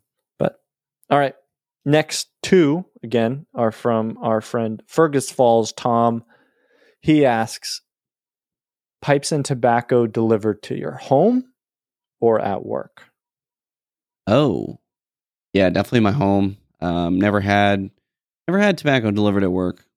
Yeah, and now that I have a mailbox, I've never owned a mailbox directly in front of my place, ever. Oh yeah. My whole entire life. Oh, Yeah, Bradford Woods back in in New Hampshire. That was our community. Uh, dude, the mailbox was probably, probably you know a tenth of a mile, not not very far, but you still had to walk to it. It was a community mailbox. Uh, that's where I grew up, and then I went to, I joined the army, and then right from there I went to Fort Benning, Georgia, where my mailbox was. Actually, we didn't even have a mailbox. I don't even know how the hell I got mail. Maybe it, maybe they just threw it on the the doorstep or something. Yeah, I'm pretty sure we didn't have a mailbox, so that didn't count though because it just stoop mail. Yeah, that was not, not Stoop very mail. cool. Uh, and then after that, we moved to Washington, where I was in another apartment, and my mailbox was horrible. It was broken into the first day we moved in, so we got a PO box, and I have to drive the PO box every now and again. That was not fun. Then, lastly, we moved to South Carolina, where we were in this beautiful home, but still a HOA kind of thing. All the houses looked the same, and my mailbox was like a quarter mile away. Uh, but now at North Carolina, we're talking. I got my own mailbox, and I love. Yeah. I love going to my mailbox. I, I walk outside. You know, I feel like I feel like Bilbo Baggins when I open up the front and I'm looking at my letters. I'm like, hmm, puffing on my pipe. Hmm, mm-hmm. and I'm like flipping, flip, flip, flip, and then I shut the thing, and then I walk back barefoot in my house. I love it, dude. Yeah, definitely to my door. I love that. I uh I never had anything delivered to work. I just I think there's like this aspect of me that when you have it delivered to work like you're trying to hide something. I know that that's not the case. Like people are just like kind of at work more. It might be easier. Um so I don't want to just assume everything, but like there is a part of me that's like in my head, I'm like, okay, if I ever have anything delivered to work, I'm trying to hide it from my wife in this case. And I don't I don't do that. I don't want to do that per se. So I uh yeah, at home. At home. But next one. When you're smoking with friends, are you gonna do the same blend or different blends? Ooh, you That's a know, good one. let's uh, hmm.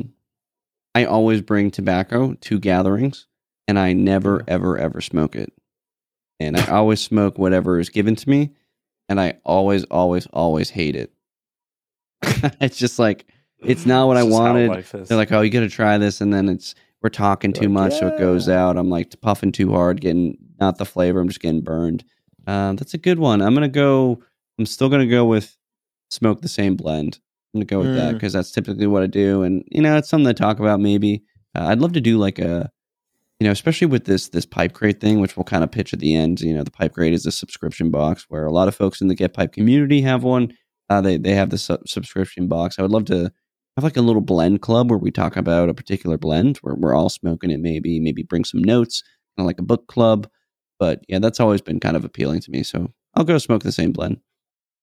I agree. Yeah, I, I think that that's there's something communal about that that I like. Though if you do different blends, I, I mean I'm good with that. But yeah, I think I think the same blend in this case. So, and our last one for the day is from Smoke Baka, and this is one that's very interesting to me. He always brings the most interesting this or that's and just questions in general.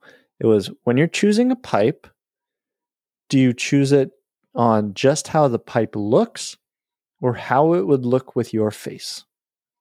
Ooh. Yeah, I go with how it would look, just Yeah. in general. But Same. I definitely have a type, right? Um, I, if Mm. I can clench it, how how goofy will I look clenching it? I guess is part of it. But that's a that's a good one. Yeah, just Yeah. there's a lot to it, man, and that's why buying pipes online is hard. But yeah, I got here's here's here's what I'll say: how it looks, but the pipes that stay in my collection are how they look on my face when I'm smoking it. Because if they don't Oh. look good, if they don't feel good, if I'm if I'm looking in the mirror and I don't love looking out, especially when I'm dressing nice, I'll put a I'll, I'll have a go to pipe that I'll kind of you know throw in the old mouth and, and clench and look in the mirror. I'm like, eh, this one ain't fitting the ad- outfit kind of thing. And uh, those pipes that don't fit any outfits tend to to get moved on. So Dang. All right. Good stuff. Well, if you have more of this or that's that you are dying for us to choose from, the best way to send those to us is our wonderful Galactic Get Piped Pipe Club. That's our Discord channel. There's a link in the show notes. But if you don't want to do that, feel free to send them to show at getpiped.co. Another, uh, you know, when you send them, send them five at a time, uh, same category or same general theme of things. That would, uh, that would really help us out in in doing all these. We're going through a backlog of this or that, so that's why you're kind of seeing multiple people here. But we've had folks give us, you know, five at one time, and that that just helps us uh, helps things go smoothly. So do all of that. And I'll add too, if you throw that in, if you throw one in that you think has been done before or you're not sure, does not matter to me. Yeah, I said it I've said it a couple times as we as we progress, our answers will change. So it's always good to throw some old ones, some oldies back in, and maybe make them some goodies.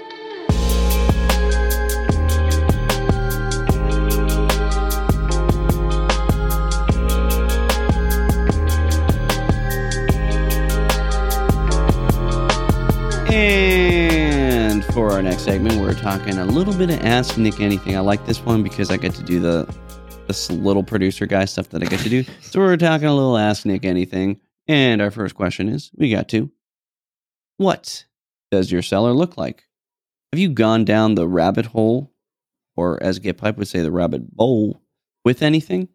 And that is a submission from our good friend Captain Kirk, Kirk Keener of the Galactic Get Piped Pipe Club. Kirk, uh, yeah, I I'll answer the rabbit hole bowl question first. Uh, I've not. I've not gone down the rabbit hole with anything. I definitely don't have a specific favorite type of tobacco right now, so I've not gone down the rabbit hole. Um, I said pull a rabbit hole with anything as of yet, but my cellar. So I got my uh, my little tobacco chest here. I got two shelves filled with tobacco, and I'm starting on my third. Uh, I definitely have a lot. I have a lot more than I know what to do with, and I keep getting more. Um, Cornell and Diehl, or I guess Smoking Pipes Laudisi, keeps sending me some. Um, we get the pipe crate boxes, so I keep getting that. So I've resorted to giving some away for some to some folks. Um, I think the most um, I'm trying to think of like where I have the most blends from. I would, I guess, Cornell and Diehl. Um, I think that's definitely I've a lot of the the little tins that they have, but I also do have a good amount of Squire blends because they were definitely the first. They're the first like non, or they're the only really non super, you know, large manufacturer tobacco that I have. They they they're the second most. Um, so yeah, that's that's what I got. I don't have a number for you. I don't have a pounds. I don't have an exact number of tins right now. Um, it's a little ways away from me, but yeah, if if you want, I will I will put a picture in the uh, podcast references page of kind of everything that I got. So yeah, oh yeah, love that, love that. As for our second question, we'll see if I love it as well. What do you look for in a pipe? Properties, accents, etc., meaning she was out of other ideas. Uh, that is coming from our good friend Stacy over in the Galactic Pipe Pipe Club. Make sure to join so you can send your next Ask Nick Anything. But go ahead, Nick. What do you look for in a pipe? I definitely am going to be moving forward looking for smaller pipes. I don't have a specific uh, weight or bowl size that I'm looking for, but I definitely want something where I can enjoy a whole bowl. Because uh, okay. what I find is is that I have not really been able to enjoy a full bowl in its whole glory. So I want to do that. I, I think I I do look for sitters a lot, and it doesn't have to be like a flat bottom sitter. It can be one that uh, the the one that Dave Shane sent is a sitter, but it doesn't have a flat bottom or anything like that. I don't know why. I like sitters, and uh, I think they're. It's great that I can just set it on a table and it doesn't fall over. Um, because you know there are times where I gotta go do something or I want to talk to my buddy or the wife and just want to set it down for a little bit. Uh, I I think I'm into sort of the silver accent pieces. Um, I think I like those. I also like bamboo, which is something that producer wife does not like, which is which is funny. I, it's it's just very interesting to me. It's such a a pretty um, sort of stem material, in my opinion. But yeah, she doesn't she doesn't like it. I only have one bamboo stem pipe, so looking to get more eventually. Otherwise, hmm, I don't know if there's much else. I don't have a specific shape that I like. I know a sitter is kind of technically ish a shape, but it can obviously encompass a bunch of others. um, but smaller on the smaller end, uh, on definitely the bowl size. And I would say an overall smaller pipe is is kind of what I'm aiming for. Though I have some big ass pipes over there. I have I've learned that I definitely don't want that that moving forward. Okay. Um, what else? I I think that's really it. When it comes to accents and stuff like that, I'm not too too picky. I, I just ultimately love the the artisan. Like I love the idea that someone made this piece and that they put the time and effort into this stuff. And yeah, man, I'm I'm super excited for Smitty's to to look at the pipes. I will be getting a pipe. oh, okay. Yeah, I uh, found some money in the in under the bed, so oh, yeah. Be, it will be probably paying cash for whatever pipe I get, and I'm I'm excited about that. So yeah, yeah. I don't know. I don't know if it's from uh, Cashwell or from our good friend Kevin. And I think is there one more pipe maker? I think I think it's just those two. Um, so excited to to see them and meet them in, in the case of uh, Stefan Cashwell. So yeah. Oh yeah, man. Dude, that's what I'm thinking. I want I like the idea of your collection becoming sitters. I like that yeah. for you. I don't know if that's what it's going to be and it could change, but I like that you're you're kind of leaning towards that. It's cool. It's yeah. you know, some people few people are like sitter collectors, right? I mean there there are people out there, but there's just few of them and I always found that yeah. kind of cool. But yeah, I love a good small size pipe, you know, one that you can dedicate a whole bowl to and and I will say even with the bigger pipes, you know, they always say you can just pack less, you don't got to smoke the whole damn thing, but I don't know. I agree, dude. A, bowl, a pipe was made to be filled all the way to the brim. That's the way I look at it. That's not the right answer. It's just my answer. So thanks so much for sharing that. And then, of course, folks, thanks so much for sending in the submissions. If you want to submit more, as I had mentioned, best way to do it is the Galactic Get by Pipe Club, or you can shoot an email to show at getpiped.co.